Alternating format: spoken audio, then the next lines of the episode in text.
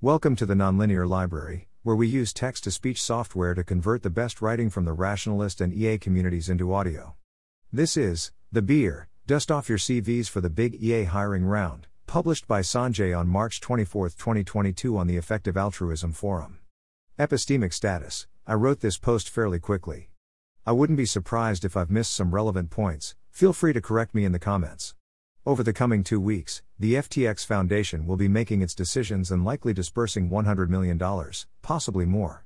Let's assume that those funds are going to be spent on salaries, imprudent assumption, and that those salaries average $100,000, probably a prudent assumption, I'd guess, and that no more than $100 million is donated, prudent assumption.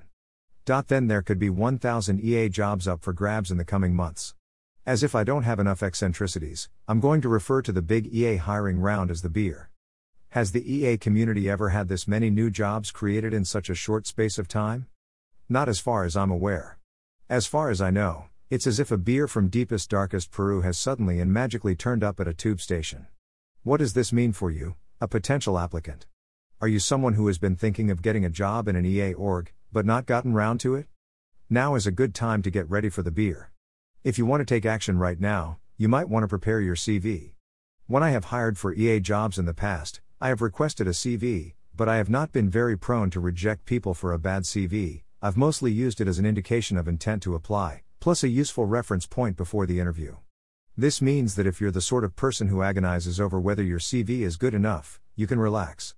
At least, assuming that other organizations take the same approach as me.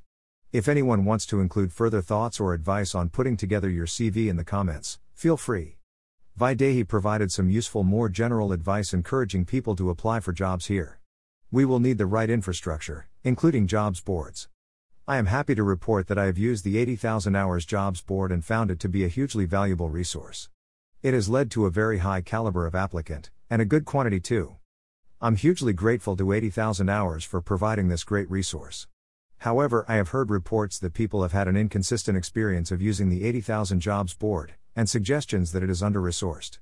I also understand that 80,000 Hours has been hiring for someone to manage the jobs board, so I very much hope that that person can hit the ground running and will relish the challenge of meeting the substantial needs for this resource. Even assuming that the 80,000 Hours jobs board is functioning perfectly in the coming months, I still think that duplication competition is valuable. I would love it if someone decided to quickly create and boldly market a new EA jobs board. This will be useful for the forthcoming BEAHR, and possibly for beyond. And don't forget the Effective Altruism Job Postings Facebook group. If you're not on that Facebook group, I would encourage you to join it. And if you're on it, please check in on it. I predict that the BEAHR may make that space a bit more frenzied in the coming months.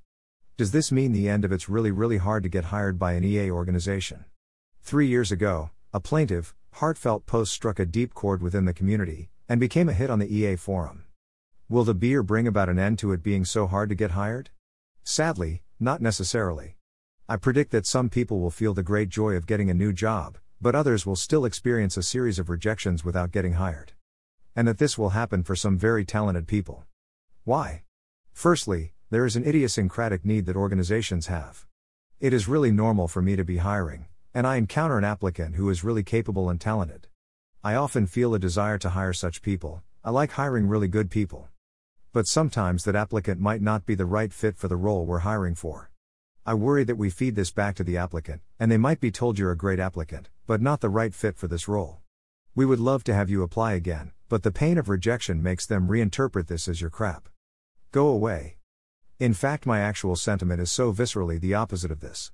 Secondly, and this is almost a zoomed out version of the first point, the current BEAHR is based on grants from the FTX Future Fund, which means that long termism and EA meta work may well get funding, but other cause areas will not necessarily receive much more funding.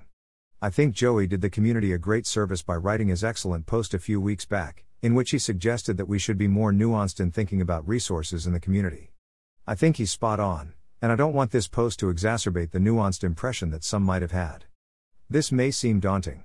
It's worth bearing in mind that the BEAHR probably won't be a quick, one off opportunity. If you apply in the coming months and get nowhere, I'm confident there will be more opportunities.